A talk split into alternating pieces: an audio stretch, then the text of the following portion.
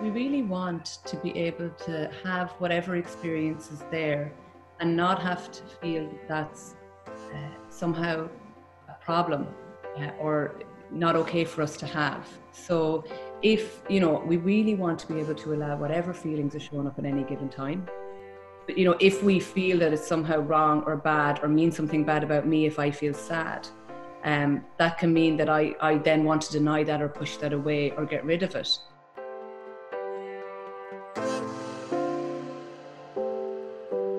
You're listening to the Wisdom for Wellbeing podcast, the show that blends science and heart to bring you evidence based tips and tricks for cultivating a healthy, wealthy, and meaningful life.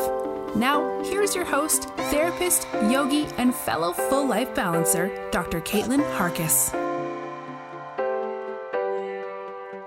Hi there. Welcome back to Wisdom for Wellbeing. Today we are joined by Louise McHugh, a professor in psychology at the University College Dublin and a world leading expert in contextual behavioral science. She has published over 90 papers in the area of behavioral science, and her work has been funded by national and international funding bodies. Louise has been a fellow of the Association for Contextual Behavioral Science since 2014 and is a peer reviewed acceptance and commitment therapy trainer and an associate editor for the Journal of Contextual Behavioral Science. Louise is incredibly knowledgeable and skillful in the area of the self now, I kind of say this in air quotes here because what is the self? Well, this is exactly what Louise is going to be talking you through today. In the end, you will better understand your sense of self and the journey from childhood till now and the different parts of yourself that lead to this experience you're having in these moments. This is really useful because she talks you through different tools to actually cultivate a more healthful sense of self so, without further ado, let me introduce you to Louise herself now.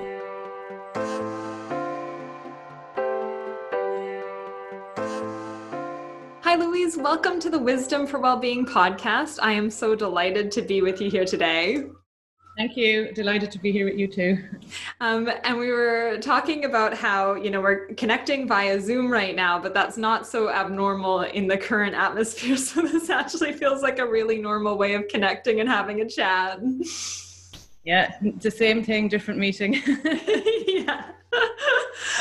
Um, and I guess with that, you know, it's unusual times, but I suppose everyone's going to be dealing with this a little bit differently. And it will be interesting to link that into the conversation that we have today around the concept of self. And I kind of should be saying that in air quotes and what that means. But before we introduce this, you know, incredible topic that is so relevant to all of us, would you mind just sharing a little bit about who you are and the work you're doing?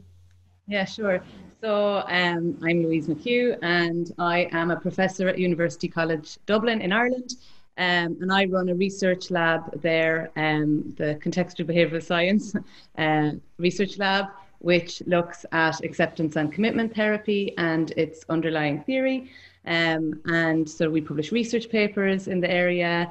And then I'm particularly interested in the area of the self and perspective taking um, and how that's relevant to acceptance and commitment therapy, but also just interested in the development of the self uh, and perspective taking as skills that we humans have, uh, essential skills. um, and yeah, I think that's me. Would you mind just sharing for the audience a little bit about what, I guess, to start off, contextual behavioral science is?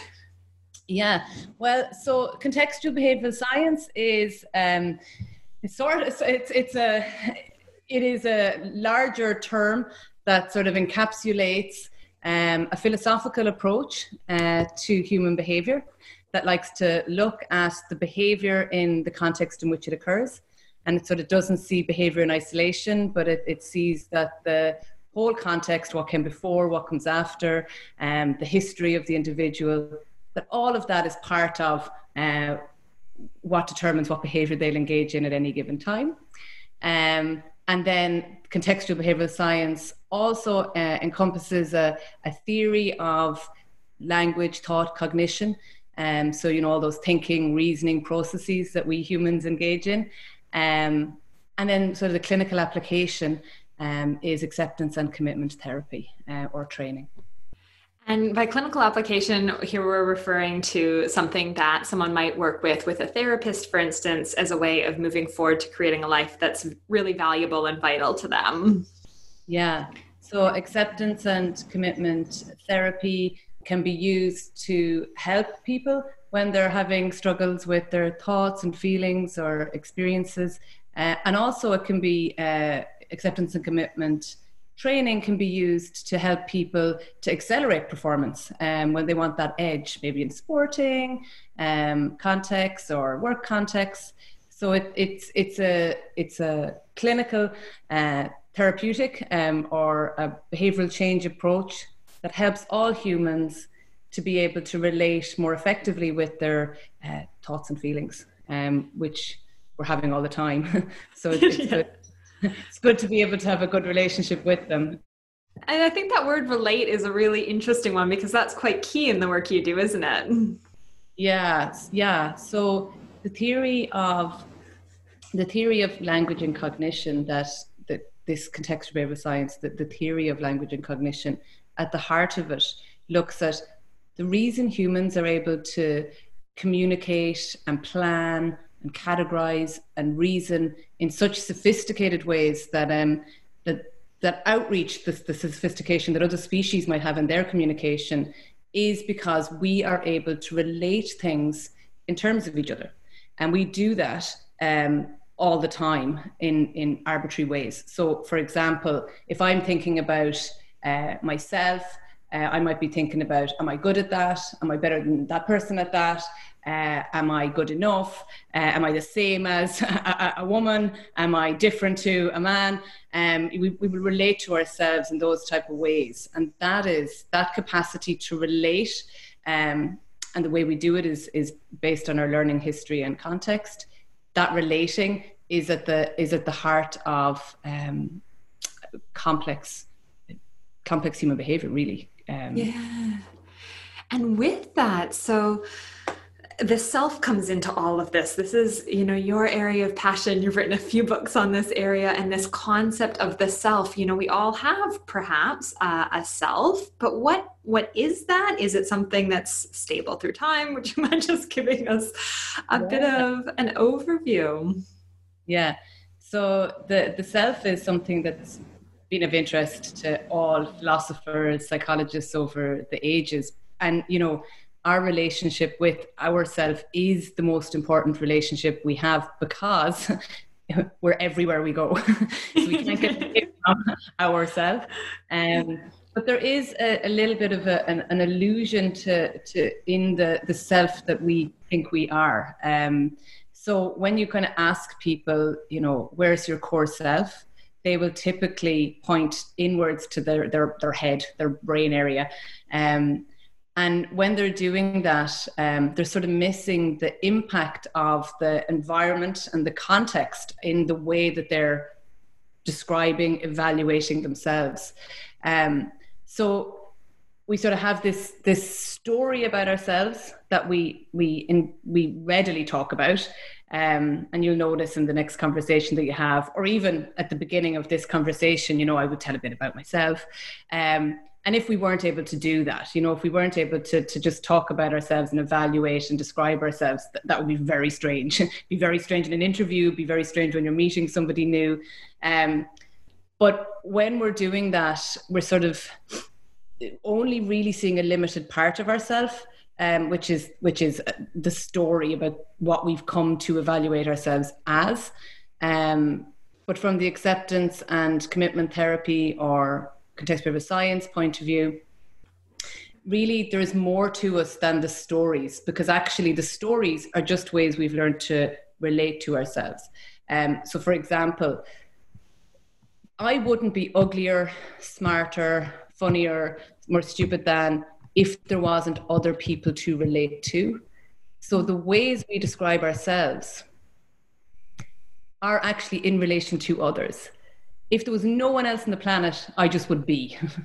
um, but as soon as there are other people there to relate to, then I start to become better at tennis, uh, worse at maths, you know whatever that is and then that starts to feed into who i describe louise mchugh to be okay so there's this relation to this sort of as you said earlier the context and that it's something that then i guess these these judgments these uh, rel- relativities that then pushes us to certain behaviors or stories that we experience as ourselves yeah so what we have is we have a, a perspective. So across all my life, I have I always see things from my perspective. So, you know, me when I was five saw things from my perspective. Me today see things from my perspective. And that's the actual thing that's stable. But we don't think of it like that. We think what the thing that is us is the stories that we learned to say about ourselves. Um, so the way we, so those, and we don't encourage each other to think about, oh, you're relating to yourself as good at that or bad at that. You know, we, we don't talk like that or notice that. We, we encourage uh, each other to give firm evaluations about who we are, like as if they are who we are. You know, so I'm somebody who's honest. You know, we would encourage, if someone says that, we would buy that, believe that. Um, and actually, while we might notice inconsistencies in other people's the way that they describe themselves and actual way they behave. Um, so if your friend said they're honest and then they told a lie, you you you, you notice that. We're, we don't like to notice that in, in out with our own behavior. So if I say I'm an honest person and then I tell a lie, that's very uncomfortable because you know I'm attached to this story that I'm honest, and then I'll do things like you know. Um, oh that wasn't i wasn't myself when i did that or you know that was the wine talking or you know some variant of why that wasn't me um, and and that's sort of being caught in this idea that there's a me that's a story that's the, the, stable thing and then there's other behaviors that are not like me rather than all of these behaviors are me and i'm a witness to all of them. Um, yeah that makes that makes sense, and it's it is really interesting because I can immediately think of when I notice inconsistencies, and I suppose in this conversation I'm reflecting on where I do the backpedaling to explain behaviors, or you know I maybe experience certain emotions because of something that I've done and go, oh, that's because that wasn't really me, or it's not something I would do. So it's a very interesting way of looking at how we step back into this perspective. Yeah, and you know we want we really want to be able to have whatever experience is there and not have to feel that that's uh, somehow a problem uh, or not okay for us to have. So, if you know, we really want to be able to allow whatever feelings are showing up at any given time. But you know, if we feel that it's somehow wrong or bad or means something bad about me, if I feel sad, um, that can mean that I I then want to deny that or push that away or get rid of it and and you know sort of what we we know about experiences is that they come and go they vary. But if we try to stop them just coming and going in their natural way like struggle with them try to deny them distort them um, they kind of stick around until they stick around for longer. And the, the struggle makes them be more present for us. So if i work really hard in the world not to let myself feel uh, anxiety a lot of anxiety will show up for me continually um, whereas what we would prefer is that people can sort of witness and allow whatever feelings come and go, just as experiences that they're having, that they they can be spacious and witness them. Um, and the same with thoughts. We want them to be able to, well, really just notice that all thoughts are just ways we're relating to the world. It's just ways we're categorizing and evaluating the world. Um, and we don't need to get hung up on whether those evaluations about myself or about anything in the world is true or not true. It's more that we want to start to think about these are ways I'm, I'm relating and categorizing the world. Does this way of relating work to help me move in directions that matter? Or does this way of relating to the world actually stop me and make my life a bit smaller? So the vital question is is does this work? Does it work to help me show up in the way that I would like to? Yes, and so contextual science and that philosophy underlying it, um, when we look at behavior in context, that philosophical approach, what's true from that philosophical approach is what works. Okay. So, in lots of philosophical approaches, uh, the truth criterion is accurate description. Um, and actually, for much of psychology and much of science, a mechanistic approach, philosophical approach, is about that accurately describing. Um, but when, when we're looking at human behavior, we don't want to just accurately describe it. We want to look at what works to get this person access to good stuff in their lives, reinforcers in their lives, and uh, natural reinforcers. So work what works is what's true and yeah when we're coming back and looking at the self when we're looking at anything from this point of view we're trying to think about orienting the client towards don't get stuck on what's true and what's not true look at what works for you in your life Okay, so it's this idea of workability, and you use um, in your books the term healthy selfing. I like that you kind of turn it into an adjective. Would you mind describing what exactly is healthy selfing? And then we could look at what unhealthy selfing is um, after. So, you know, because self sort of puts it into this word that, that, that, that limits it again to like a, a, noun or a description. And really, this is an action, you know, like the engaging in the in the behavior of describing and evaluating my, myself is it's, it's like dancing or running or typing. It's a behavior that we engage in. Um, and if we can sort of shift to, to noticing that when I'm when I'm um, in a space where thoughts like I'm not good enough, I'm a failure, I'm rubbish. I mean, that's selfing that I'm engaging in. It's an action of describing and evaluating myself. Um, but just to get that comprehensive distance to notice that this is an, an you know it's the behavior I'm engaging in. It's not a fact about who I am um, fundamentally. Okay, so the and the behaviors that we're engaging in, if they're ones that are helpful in regards and, and workable, then those would be ones that are associated with healthy selfing. They're helping us move forwards to create a life where we're feeling like we're we're thriving, we're being our best self, so to speak. Yeah. So like what we really want to do to promote like that sort of healthy selfing repertoire for clients is we first of all want them to sort of notice that their experiences there's a, variability in experience. So that stops it being scary to uh, just acknowledge the thought of being boring or the feeling of sadness because it's like, look, they will vary. These thoughts will vary. It's not going to always be this way. Um, and then when they see that variability in the story and the feelings, um, that sort of can make room for you to build out this piece that, but there is something stable. There is a, healthy selfing repertoire that's stable, that is, you are the witness you witness all of the thoughts, feelings, evaluations, stories, experiences across your life. And I think that's important because when you start um, working with showing people that your experiences vary, your story varies, you vary, um, that can feel really a bit uh, destabilizing because you know we all want to have a stable sense of me in the world, mm. um, and that's when you want to build in that piece that there is something that is you that can never be damaged in any way. You witness all your experiences, and that is uniquely and stably you. Um, and when we're doing that, we want to help the uh, client or the person we're working with to see that um, your thoughts and feelings and experiences they're not different to you; they're just parts of you. Um, so we want to make that sort of broader piece of, you know, you're the witness. These are just parts of you. They vary across time and context and place.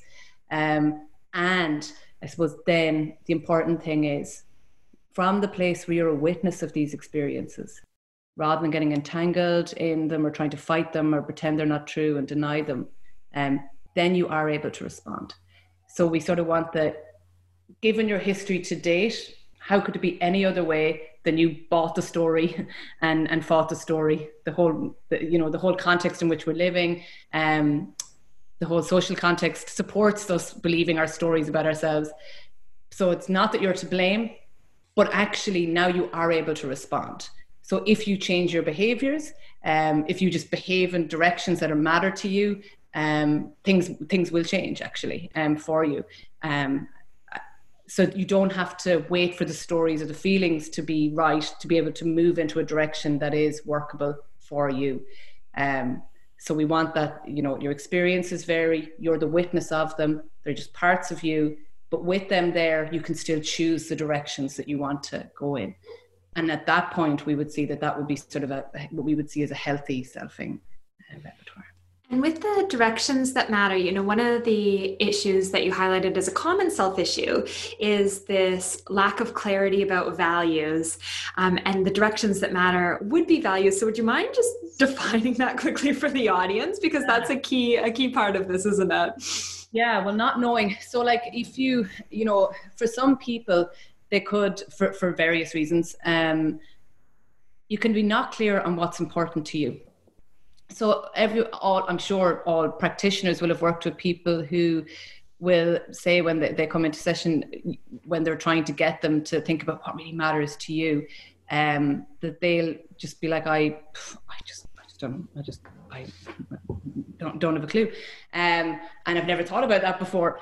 And some of the the various different sort of histories that can can lead to that but um, some of it can be uh, where there was a you know a sort of an absence of uh, emotional talk in the home growing up. Uh, so the person didn't really get to discriminate um, their different internal feelings to know what their wants and, and, and not likes are. So early on um, when we're feeling things um, we want to be able to name them. And um, we want to be able to name if, if i'm feeling angry or sad and we want to be able to do it as much as possible in line with the way that the rest of the people in our culture are naming them. Because otherwise it'll be a very confusing world. Like if i'm if i'm labeling a feeling of little bit of annoyance as anger i'm going to be pretty confused when i'm interacting with people and they're telling me what what it's like for them to be angry. Um, but how we learn to label these things is from other people who are telling us that we're feeling these things. So, like a child will learn that the parents, oh, you're sad now. You seem sad. But they can't see inside what the child is feeling when they're telling them that that's what they're feeling. So it's other people that are trying to are teaching us when we're young uh, what the internal feelings are, uh, and if they if we sort of incorrectly learn some of those, or if we don't really get that sort of literacy around the emotions, that can make it hard for us to know what we want. Um, and other ways in which that hard to know what we want can be can be um, if we have sort of very authoritarian caregivers that sort of tell us what we want um, and don't sort of allow us to, to look at our track or our own experience of what we want at any given time well then we can sort of become um, what that might look like as an adult is well you're very good at knowing what other people might want you to want um, but you're not very good at tracking into your own experience about what you want now, of course, there's there's varying different ways in which it can manifest that somebody can present um, where they, they're struggling to be able to uh, acknowledge what matters to them. Um, and then there's various ways that we can sort of come at trying to help people to connect to that then, you know. So, this is actually, I think, really interesting because listeners might be sitting here going, Oh, that's something I experience. You know, maybe I feel like I have a lack of clarity as to who I am or where I'm going or what I want. And they might be thinking, Oh, maybe that happened when I was growing up. Maybe that's what was going on for me. Would you mind sharing a bit about maybe some of the ways that we move forward in our lives, you know, that we move from childhood to now and move into this understanding we have of ourself or different skills we have to relate to our experience. Yeah, so so early on, um, we we we need to, as I said, we need to learn to be able to label our experiences, and then over time, we learn how to be able to discriminate my experience here and now from other people's experiences there and then and we learn that that's a way of relating as well. I hear now different to you there then. Um, and through that relating we start to discriminate that oh at times i want different things that than you want. You have different wants wishes and desires to me. Um, and so if some of those repertoires aren't in place uh, for a young uh, when people are younger and if they really aren't in place in a, a uh, you could have social communication difficulties but if they're just not um, very well put in place then you could go along to adulthood but you could have uh, some uh, trouble knowing what your wants are or your values are. So it won't so for example somebody who might end up with a diagnosis um, that involve social communication deficits, such as those diagnosed in the autistic spectrum um, with autistic spectrum conditions, it could be that some of that internal labeling and that perspective taking repertoire wasn't uh, honed in um, early on. but then for somebody else, they mightn't end up with uh, meeting the criteria for um, for that particular diagnosis, but they might have trouble being able to discriminate uh, what's important to them.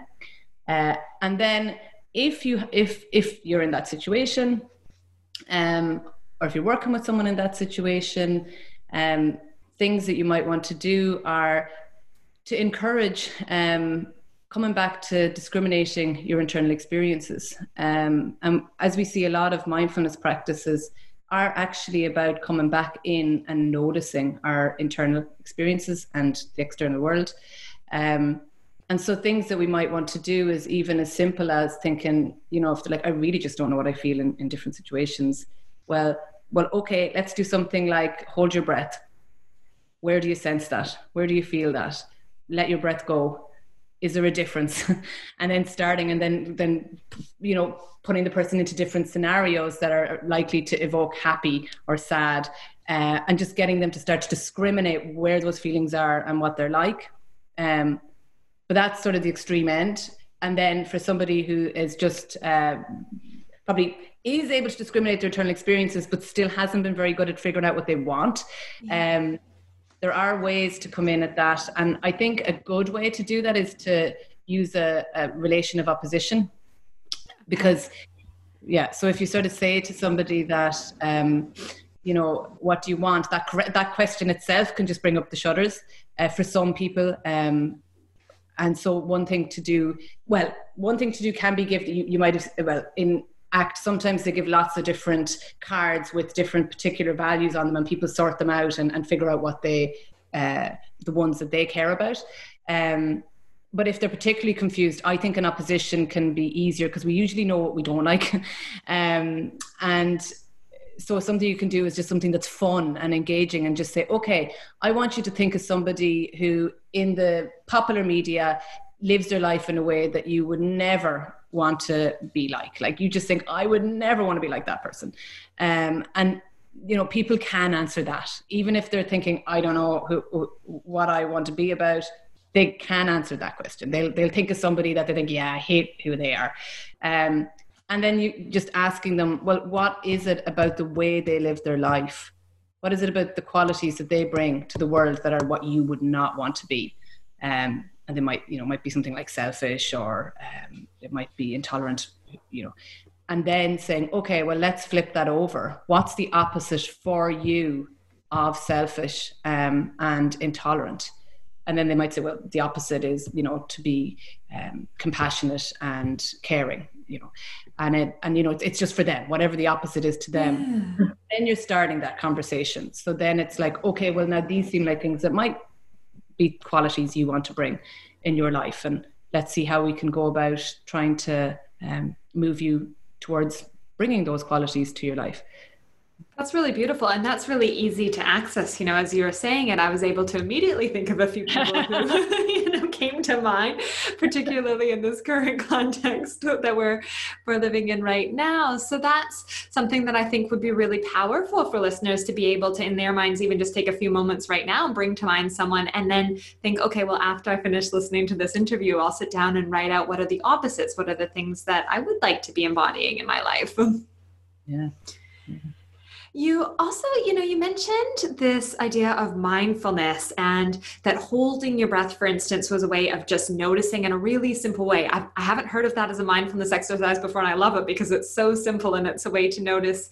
Would you be able to describe mindfulness and how we might be able to use that as a stepping stone to experiencing ourselves? so um, yeah when so when i mentioned the holding of the breath i was imagining like it's a simple discrimination early on for somebody just to start to orient towards noticing oh i can look internally at, at differences in my experience. Um, and then with with the with mindfulness practice you know I, I, think a lot of that is it's it's learning different discriminations in our experience um, and being able to track our experience and as well, you know, sort of in, in various different practices, it's um, getting back in touch with our experience in a world where we have lost a lot of touch and also where we've lost a lot of using our experience as a guide to our, our actual behavior. Um, so really a lot of the practices um, that uh, are engaged in, in, in mindfulness based interventions and also in acceptance and commitment therapy are trying to bring people back to notice your own experience. Don't fight it and distort it and think it's something that's bad to have. Um, because really, actually, our own experience is the only thing that we actually have. So we don't want to be distorting that. Um, when but you know about 40 years ago when steve hayes who's the you know sort of founding father of acceptance and commitment therapy where a lot of this started was he was doing research on um, the, the, fact that humans can follow rules uh, and it's a really big advantage that we can do that so like you know you can teach a dog to sit and to run and to do various things if when you you know directly give them the the food item afterwards they learn it but with humans, like we have this ability that I can give you a rule now and you could follow it in 10 years. Like I could say, when you come to Dublin, visit Trinity College Dublin, and in 10 years' time, you could actually do that and, and, and experience the consequences of following that rule. Um, and Steve was interested in just looking at, well, looking at the advantages of rule following versus learning by your experience. Um, and so in various experiments, they did things like, uh, okay, uh, the aim is people have to get points on the computer. Um, some people, I want you to just figure out, you, you, there now, you have to figure out how to get points, and then they'd fiddle around and eventually figure out, oh, you press the space bar, you get points. So they learn by their experience. Versus a group where they say, okay, you press the space bar and you get points. and so obviously that group immediately has the advantage, the learning advantage. Yep, great, I can press the space bar, that's easy. Um, but then what they did was they, they switched the contingency it no longer got you points that pressing of the spacebar. The rule was now wrong. Um, but people who learned by their experience changed what they did really quickly when the rule was outdated. But people who had learned by following the rule kept following the rule when it was not working for them. And when Steve was looking at that, and his colleagues were looking at that, they were noticing that wow, there's language processes that we have, like rule following, actually can mean that we engage in behaviors that are not working from our experience, but we're not noticing. We're just following the rule, following the rule, following the rule, wondering why we're not, not, you know, not feeling vital and satisfied, but we're literally following rules that society or our parents or we picked up somewhere and it's outdated. So mindfulness practice can help us to come back to our experience, to sit with our experience, to learn to track our experience. Um, to not be so dislocated and just following rules blindly without noticing do they work, do they not? One of my uh, colleagues, Emily Sandoz, was given a good example of the a funny example of following outdated rules. She's saying that at Christmas they used to cut the turkey. They had their granny's recipe. They used to cut the turkey in half and cook the first bit and then cook the second bit. And they asked her granny uh, a few years later, why, why is it that you cut the turkey in half and cut the two different parts? And the granny's like, oh no, we just had a tiny oven. That's beautiful. Like, yeah, like you know, so we we can follow these rules blindly. Um, in so many in, and they're all over the place rules in the, the, rules that we're following in the world you know from it's you know uh, my mother thought it would be good to get a medical degree so i should do medicine to to you know um, what clothes you should wear, to what weight you should be. You know, like they're they're, they're everywhere, right? We're bombarded by these rules that we're so easily able to follow, uh, and yet what the cost is we don't actually look at. Uh, is this working for me? So this ability to step back and look at whether something again that that criteria of workability is this working for me and mindfulness can give us a little bit of space to step back and notice what's going on for us and to explore those experiences rather than getting into the habit of habitually rule following without perhaps I guess holding in question some of our behaviors. Yeah. I think, you know, and I, and I think it's really important in our relationship with ourselves. I think this like um in Dublin, there's a ring road around the city, just goes all the way around it, and it's called the M50 Motorway 50, and it's and it, you know I think with your relationship with yourself, you can be on the M50 driving around it, and in principle you are in Dublin, you know, but you actually see none of Dublin when you're there. So if you're out in the periphery and unwilling to look at all sorts of aspects of your experience that you don't want to see, uh, you, you'll yeah you'll your relationship with Dublin and, and your experience of Dublin is going to be pretty limited. Whereas if you come off the M50 and you start to, you know, sit with learn to get back in touch with and explore all of your feelings there will be, you know, when you come into Dublin, you're going to see some stuff you don't want to. You know, you're going to see a really bad homelessness problem. Um, you're probably going to see a lot of rubbish after nights out. Um, but if you don't go into the city, you're not going to see Trinity College Dublin. You're not going to see the Guinness factory and have a Guinness there. You're not going to see, you know, the the you know the Liffey uh, River going through the city. So really, you know, if we come back in, in context of experiences and don't fear seeing some of the, the things that we might deem negative, um, what we do is we really get to fully experience ourselves um, as a witness without, so it, it means that we, we're not in this place of just distorting our experience to try to make it sanitized and good when really that actually just starts to limit and make our life very small. It's an interesting way of describing it, you know, that we are then removed from what might be some of the, I guess, challenges, so to speak, or uncomfortable experiences of seeing, for instance, the homelessness. But I guess how we would relate this to ourselves, what might be some of the difficult experiences that we would have? Would it be, you know, anxiety, for instance, or what are some of the common challenges people have? Yeah, I think that there's so many um, emotions first of all that we think that we should not have that there's something wrong with us if we have them. So i one is shame um, shame anxiety rejection regret um, sadness anger um, embarrassment. And you know the thing is that all of those emotions we could have them in an hour you know we could have them in a day we could have them every day. Um, and but if we're really working hard that thinking that if I have some of them that, that I'm fundamentally wrong, um, and I think shame is one, you know, when when when I feel ashamed of something that I did, you know, it's it, you know, it's never easy to lean into shame. Um, but what I really notice is if I try to push back from shame, it really gets me behaving in ways that are not good. So, like, if I'm really trying to pretend that I'm not ashamed of something, well, then I'll start defending why I did what I did and rather than being able to let it just go sooner i'm now going to be trying to justify why what i did was actually okay and, and off on that tangent which you know that's a bad road to nowhere so, you know, if I fire off a text and kick off a fight with somebody and I feel ashamed then that, oh, I probably shouldn't have done that. No, no, I was right. And now these are all the reasons why I was right. I'm going to double down. That's not useful, right? What I would prefer to be able to do is notice, oh, I'm having the experience of shame right now. And that, you know, that's here, that that's here. And that probably tells me that I, I, I, I don't want to continue down that path of that argument or whatever it might be.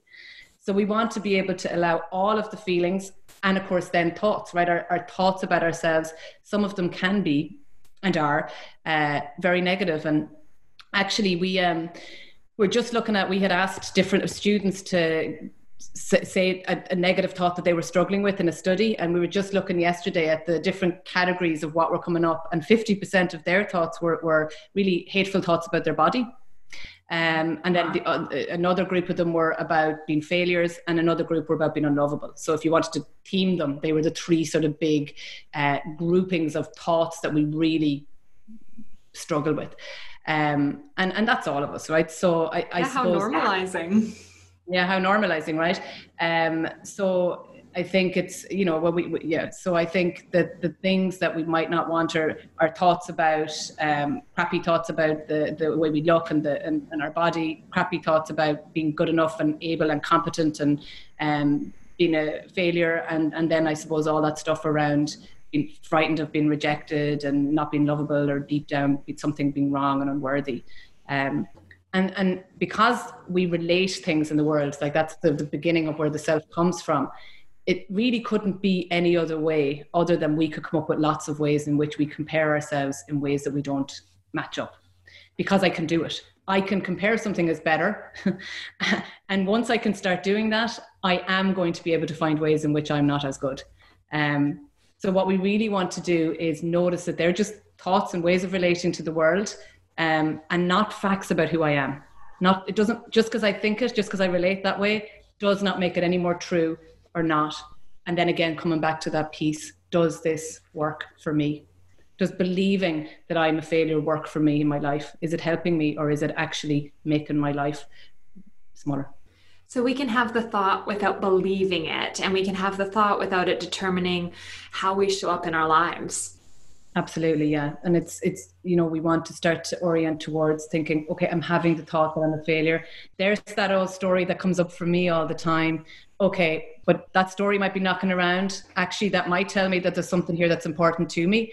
Um, and just just noticing what is important in this and believing that thought is it really working for me right now or if, is that going to stop me moving towards something that i care about deeply and that's similar to what you were describing when we think of, you know, someone maybe we don't like or we don't really respect in regards to having a place to look at our own values. So when we have a thought that's really uncomfortable, maybe we look at that and go, oh, what does that say about what is important to me?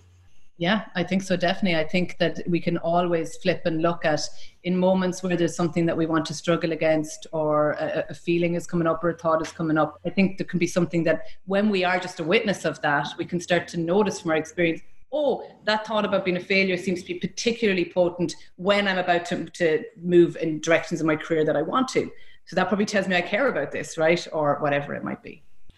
And with with that, so how do we cultivate this healthy sense of self? And I know in ACT language, um, psychological flexibility comes up. So would you mind just linking for us and maybe giving us some steps for those listeners who are going, oh, how do I how do I move towards a healthier selfing? Yeah. So to move towards um, healthier selfing, we want to I guess we want to, on a daily or certainly um, regularly, uh, engage in practices that allow us to notice um, our thoughts as just thoughts and our feelings as feelings. And so we can do that through um, a sitting practice for uh, whatever amount of time um, each day, or we can do that through one of the ACT exercises that that that, that is used to help promote this idea of a healthier sense of self is um, where where you get the when you look at as an observer or witness of different times in your life just to notice that variability across time in the feelings and thoughts uh, just to reconnect to look i'm a witness of these rather than that these are controlling me. Um, and if i can be a witness of these experiences um, and I can cultivate that that sense across time of thoughts are just thoughts, and learning how to lean in and allow and make space compassionately for whatever feelings. Well, then it, that will make it much easier for me to flexibly move towards what matters to me. Um, it's good as well for us to take the time to really connect to what we want to be about and who we want to be about in the world. Um, and, and one way to do that is to, to flip that opposite. Um, and we can think about across domains in our life, um, in our friendships, in our intimate relationships, in our work, um, in our contribution in community, the things that matter to us in each of those areas of our life. Who do we want to be? What qualities do we want to bring? And um, so it might be that in the area of parenting, we want to be attentive. In the area of work, we might want to be contributing. And we can sort of see who do I want to be in each pieces of my life. And that helps me at any given time then to reorient towards the directions that matter um, to me.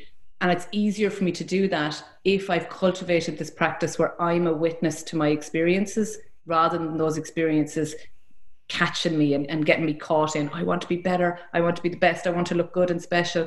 Um, and rather than trying to think oh i don't I, I can't bear this feeling of being ashamed. So rather than in being stuck in those fights we want to just be like okay there's shame showing up and I, am having thoughts that I, I i wish i could look better and special. And with all that what i want to do now is connect to my friend or whatever it might be so, taking a step back each day to engage in some practices that allow us to notice thoughts as thoughts, feelings as feelings, and to mm-hmm. have clarity as to how we do want to be showing up in our lives. So, an exercise like you suggested, like the value sorting cards, or thinking in opposition to what we, you know, have an example of what we don't want to be showing up as. And from there, working back to figure out what our values are, that these two practices are really going to help us sort of unhook and step back from some of these thoughts and move move forwards in our lives in a way that is meaningful to us. Yeah. Do you want me to do an exercise?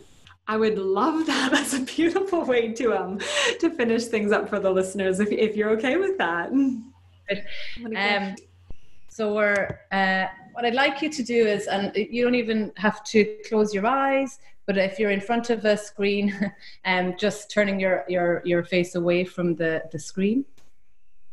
We all need that at the moment, and I'd like you to just notice the sounds that you can hear right now.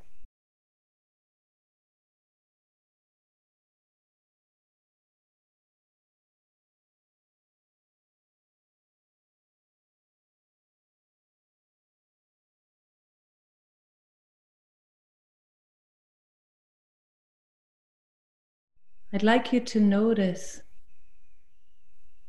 that what you can hear changes.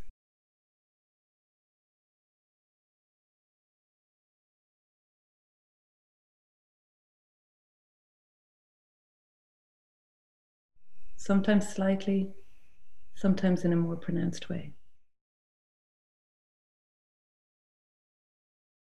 And now I'd like you to just, with your eyes open, just scanning the room around you or the place around you, wherever you might be.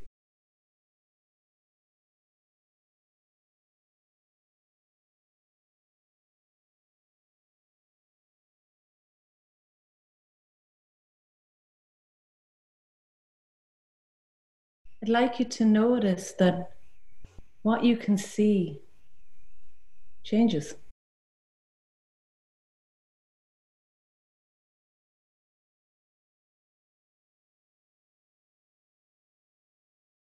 And I'd like you to gently orient your attention to what your current sensations that you're feeling are.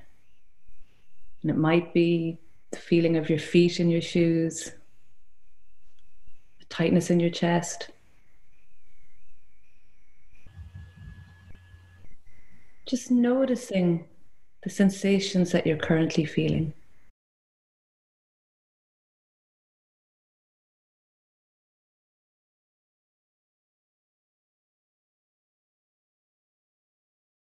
I want you to notice that these sensations they vary. They're also changing.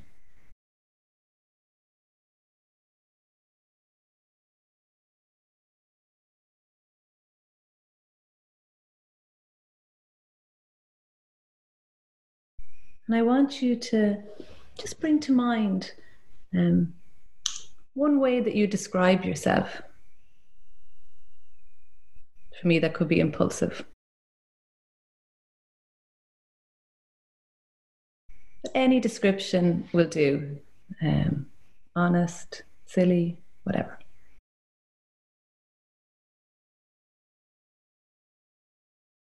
And I want you to just bring to mind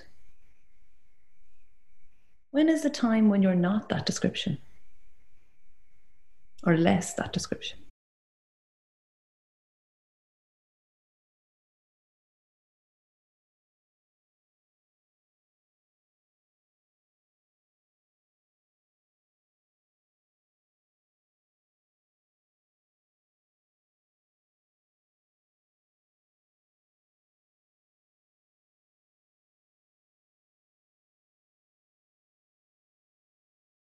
I want you to notice how the accuracy of that description changes too. And noticing that there's a, a part of you, a witness, that notices the things you see, the things you hear, the sensations you feel, all the descriptions you make about yourself, all the experiences you have. That there's a witness that's always there while all the other aspects they change across time.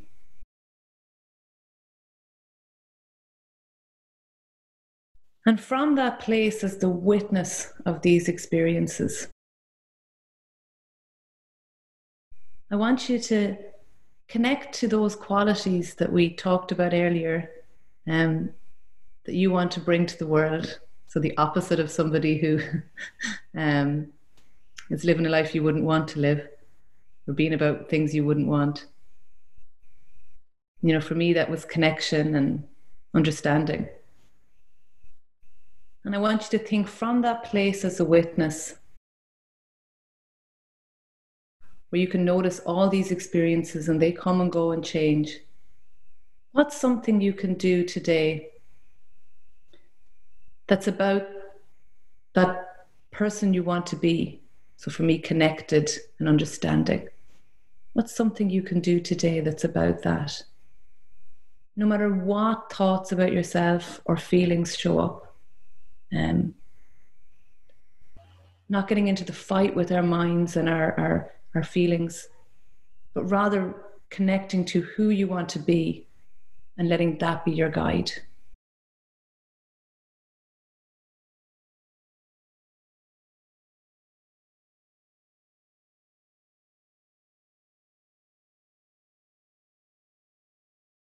And then just gently extending compassion and kindness to yourself.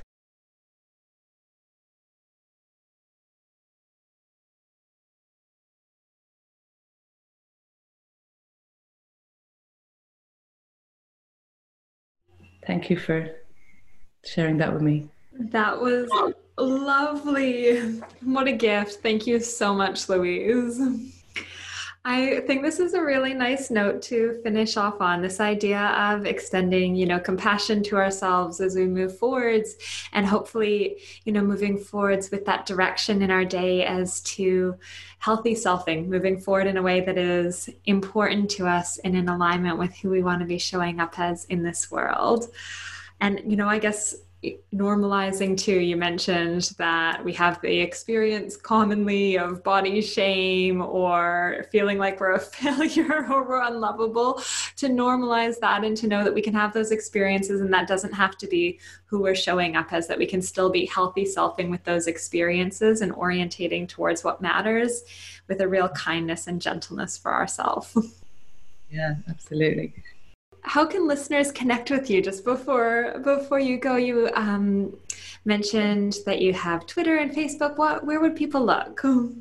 Yeah so you can um, follow me on twitter. I'm louise mchugh on there. And you can also email me at louise.mchugh at ucd.ie um, and also um, you can friend me on facebook. My facebook's a very open place. Um, and yeah yeah. And two books so clinicians might be interested in um, contextual behavioral guide to the self as well as um, self and perspective taking. And even if you're not a clinician i know before um, before i ended up going down the route of clinician i sometimes read books directed for clinicians and found them incredibly informative. So if this conversation has resonated with people i think they would also enjoy to explore those resources too. That's great well, thank you so much, Louise. I will um, put those contact details in the show notes as well. And yeah, thank you so much for your time and for a beautiful meditation. Mind yourselves. that's a beautiful note to finish on. So, how are you feeling about yourself? I very much hope that you enjoyed this episode with Dr. Louise McHugh. I think she does a really wonderful job of teaching us the science because understanding the science, the research, the frameworks underpinning our experience of our sense of self, I think is really empowering, as well as then providing us some practical strategies to reconnect with this part of ourselves that has traveled through time and this self that we're going to be showing up with every day, every moment for the rest of our lives. You can, of course, head to the show notes at drcaitlin.com to refresh some of the concepts and to get more information. And please, if you do have a moment, leave a review on iTunes or wherever you're listening to this podcast. I would so much appreciate it because it's really useful in spreading the word about wisdom for well being. And just a heads up, leaving a review on iTunes is not as simple as one might expect it to be. So if you have any difficulties, I've made a little video that is above the show notes episodes at drcaitlin.com. Of course, feel free to flick me an email, hello at drcaitlin.com if you have any issues, and I will very happily send back some information. I appreciate this gift and you taking the time and for all of your ongoing support. All right. See you next week. Bye for now.